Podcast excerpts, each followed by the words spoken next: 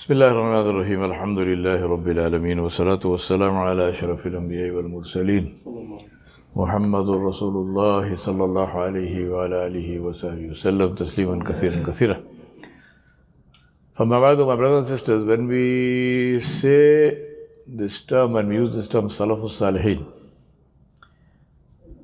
we say pious predecessors. I want you to think about this term. Because who is a predecessor? A predecessor is somebody who is related to you, right? Your ancestor.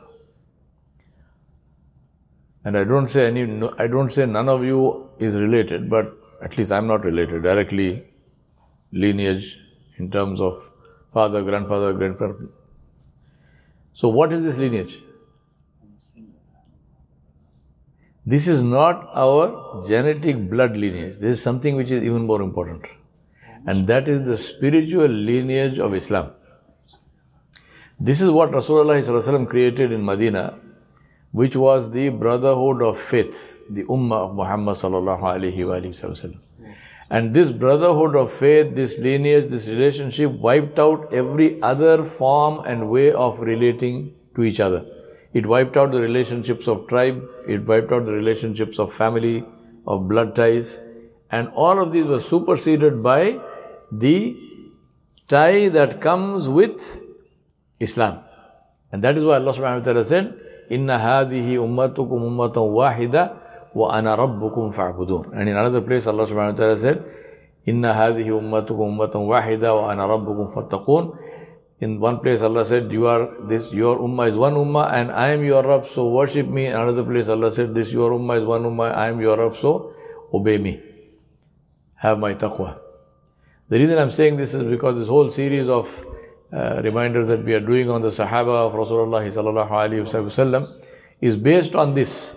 Why are we interested in them? It's not a history lesson, right? Why are we interested in them? Because they belong to us and we belong to them. We have this deen of Allah subhanahu wa ta'ala with us because of them. And that is why in our aqidah, we respect all the Sahaba.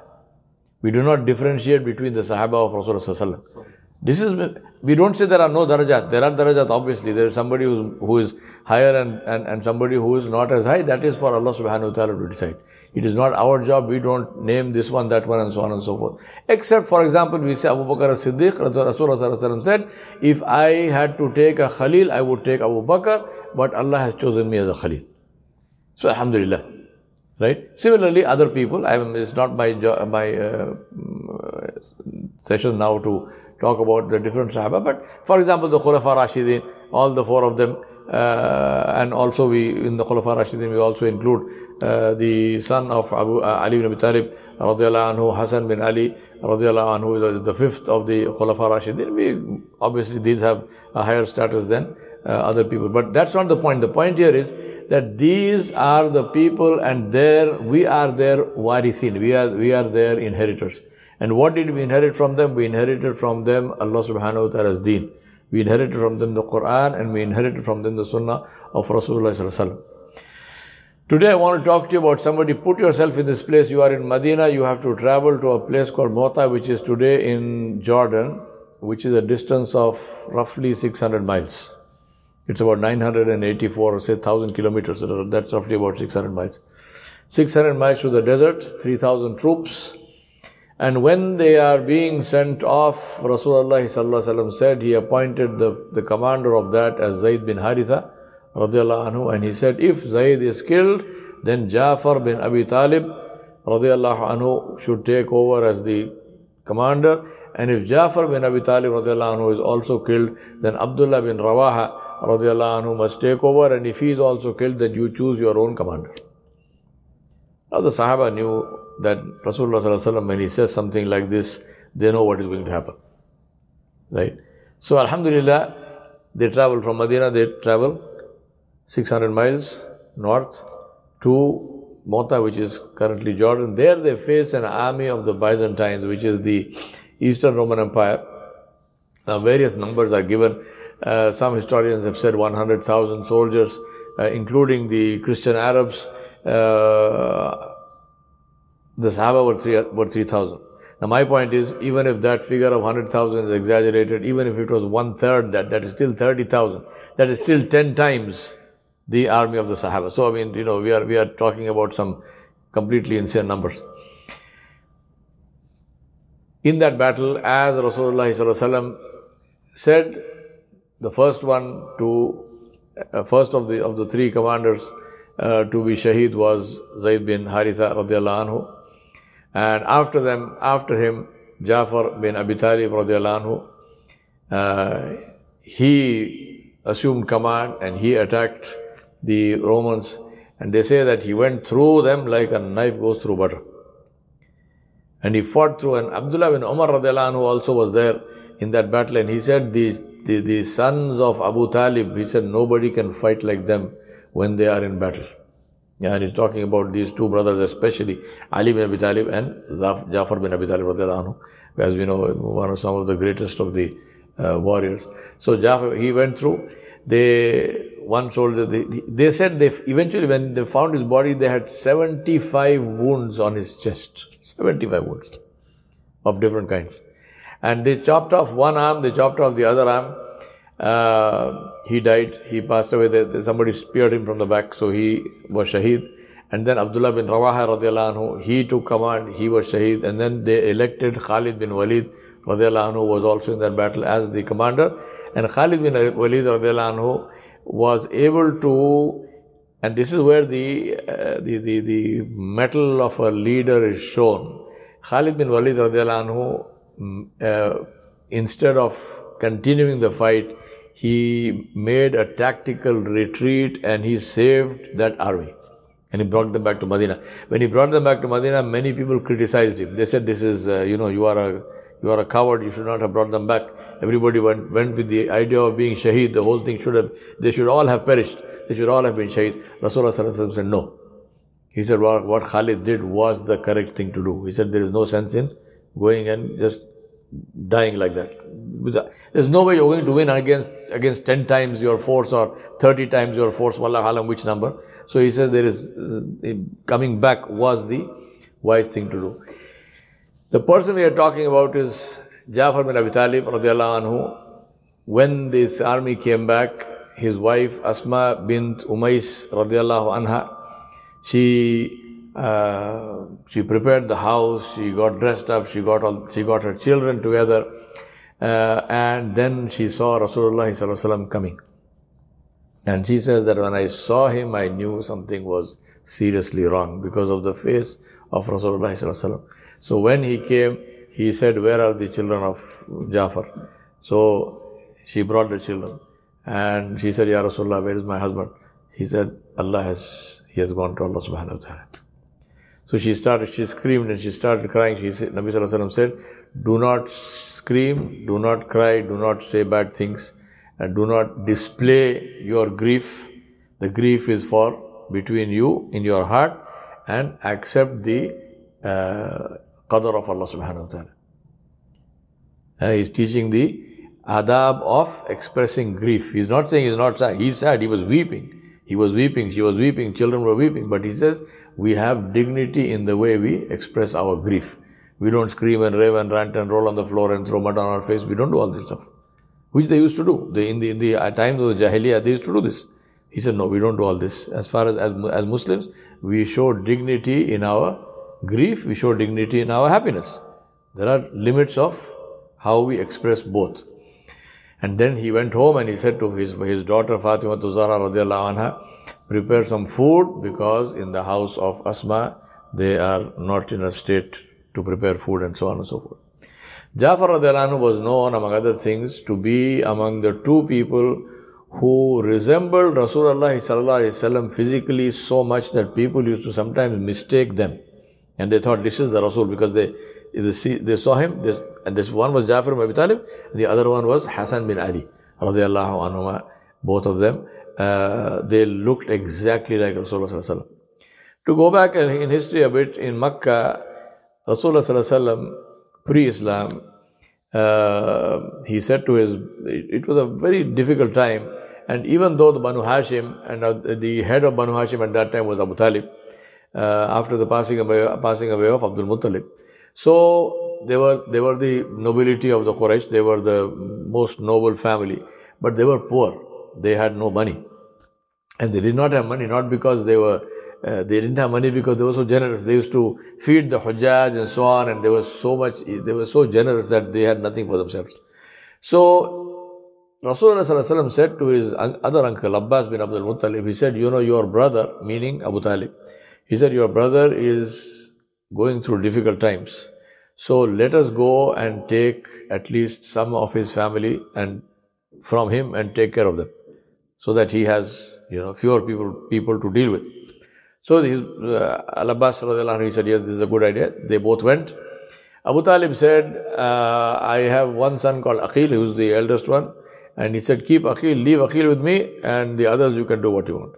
So Rasulullah took Ali bin Abi Talib anhu, and who was the younger one, and his older brother was Jafar bin Abi Talib, who was taken by uh, Al Abbas bin Abdul Muttalib. So he stayed with him. Then Jafar anhu, after he grew up to the marriageable age, he married Asma bint Umais radiallahu anha. Now these two as a couple uh, there are a few of the Sahaba couples who are known, among other things. One, the other one was Umm Salama and Abu Salama, of how much they loved each other. Like they were like inseparable. They were completely and totally devoted. Asma radiallahu anha was also a poetess and she used to write beautiful poetry and she used to write poetry about her husband. She loved him so much, she used to write poetry about him. She used to say, oh, you know, there is no one for me except for Jafar radiallahu anhu. So, on a side note, when Jafar Adilanu was uh, Shaheed, after she finished her period of iddat, guess who proposed to her? Abu Bakr Siddiq radiallahu He brought a proposal, she accepted and she married Abu Bakr radiallahu So Ali bin Abi Talib radiallahu went to Abu Bakr radiallahu and he said, can I have your permission to speak to your wife? Who is the wife? Asma bint Umais. He said, yes, please speak to her. So he went to her, he said, What happened to this poetry you used to write about my brother, Jafar? Now you said there was no one for you except except Jafar. Now how do you, how come you married Abu Bakr? you know, life is life. And then two years later, Abu Bakr Siddiq passed away because this was in his Khilafah. When he died, guess who married her? Ali bin Abi Talib Now by then she had a son called Muhammad. They named him Muhammad, Muhammad bin Abi Bakr. This Muhammad bin Abi Bakr was raised by Ali bin Abi Talib in his house as his own son. He loved him like his own son, he raised him as his own son. We should read our history. Now, incidentally, one of her, from the marriage with Jafar bin Abi Talib, one of, she had three sons, one son was called Muhammad. The son, son of Abu Bakr also was called Muhammad. So she had two sons called Muhammad. So the first one, Muhammad, they say that he was the first child ever to be named Muhammad sallallahu alaihi wasallam after Nabi sallallahu alaihi Wasallam. was the son of Jafar bin Abi Talib and uh, Asma bint uh, Umais radiallahu anhu. Now Jafar anhu, so after they got married and so on, this was the peak time of the oppression of the Quraysh. They used to torture them and all kinds of things. So he came to. Sallam, he said, Ya Rasulullah, give us permission to migrate. And Rasulullah agreed. So they, Jafar radiallahu was the, was the leader of the first group which migrated to Abyssinia. They went there. The king was a Christian king. He was the Najashi, called the Negus. The Negus also is a title. It is like, like Fir'aun or it is like the Nizam of Hyderabad or something. So the individual kings had different names. The title was the Negus. So the, that was not his personal name. So he was, uh, but he was a just king, a Christian king, Christian kingdom. And he gave them uh, shelter and so on. But the Quraysh, when they heard this thing, they said, no, we can't allow this to happen. So they sent Amr ibn al-As, uh, at that time he was not a Muslim, uh, along with another person. And Amr ibn, Amr ibn al-As was a personal friend of the Negus. So they sent these two and they went. So they went with a lot of uh, gifts and this and that. And uh, they, he gave them, first they went and met all the, all his bishops. They gave him the gifts to them. And uh, they said, look, some of our people, they have rebelled against our religion and they are bad people and they are causing trouble. So they have come, so give them, hand them up, hand them over to us. Our elders know what they are doing, so give them back to us. Then the next morning, the Negus called uh, them because they, this complaint was there. So he called them and he said, What's the story? So now, when they knew that they were going to be called, they had made mashwara and they said to Jafar radiallahu they said, you, be our, you are our leader, so you be the spokesperson. So everybody won't speak, only you will speak. You are the mutakallim, you will speak. And uh, so now, when they went before the king, there is Amr ibn al-As and the others, and uh, all the bishops and so on. So the king said, What is it that uh, you have, what is this religion you have brought? Because your religion, you have not come to our religion, which you have not become Christian, uh, you have not become Jews. So what, what is this religion you brought? So Jafar ibn Abi said, he said, when we, he said, we were a people who worshipped idols. We oppressed our women. We, ha- we, were, we drank alcohol. We gambled. We had all kinds of evils. Uh, we deceived, we cheated, we did all sorts of things. He said, then among us came Muhammad sallallahu alayhi wasallam. And he taught us to worship Allah subhanahu wa ta'ala, our creator and nobody else.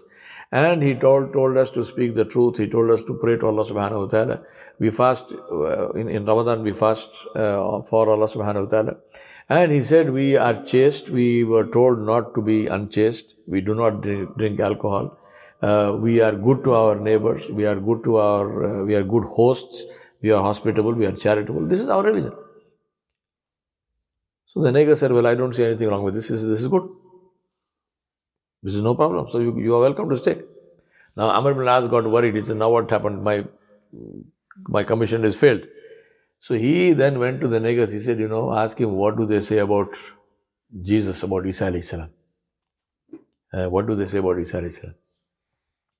And Maryam alayhi salam. So the Negus asked them, he said, What do you say about Isa alayhi salam? So Jafar bin Abi Talib he recited the opening ayat of Surah Maryam. And those ayat are the, the most beautiful description of Maryam alayhi salam and Isa alayhi salam that you can find, which is our aqidah. So he said, we say that Isa he recited his ayat and the negus wept, they said, until his beard got wet with his tears.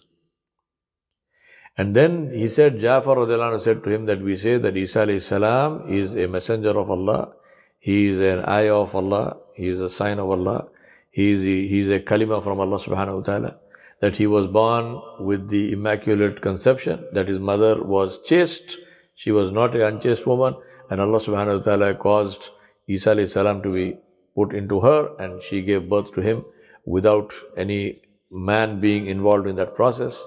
And he spoke in the cradle, and he is the Nabi of Allah. The Negus said, This is what we believe. He said, This is what we believe. And he said, I give you complete protection. You are welcome to stay in my country as long as you want. And he said to his people, he said, return all these gifts and tell these people to get out. He said, I'm not interested. These are all causing trouble. So he threw them out. They went off. The final story of this, I started with that, which was the Battle of Mota. This was Jafar bin Abi Talib radiallahu anhu. We ask Allah subhanahu wa ta'ala the purpose of these. I'm trying to keep it as brief as possible because it's not possible to really tell these stories the way they should be told in this short time, but to the extent possible, we try to do our best. We ask Allah subhanahu wa ta'ala to make these stories a means of inspiration for us to learn for us. And that's why I began with saying that when we say Salafus Salihin, these are the people who, thanks to whom we are Muslim today. We would have been idol worshippers, we would have been anything. We are not, we are Muslim because of the Sahaba of Rasulullah sallallahu alayhi wasallam, who conveyed the deen with integrity, without changing anything, and who devoted their entire lives and we thank Allah subhanahu wa ta'ala for them.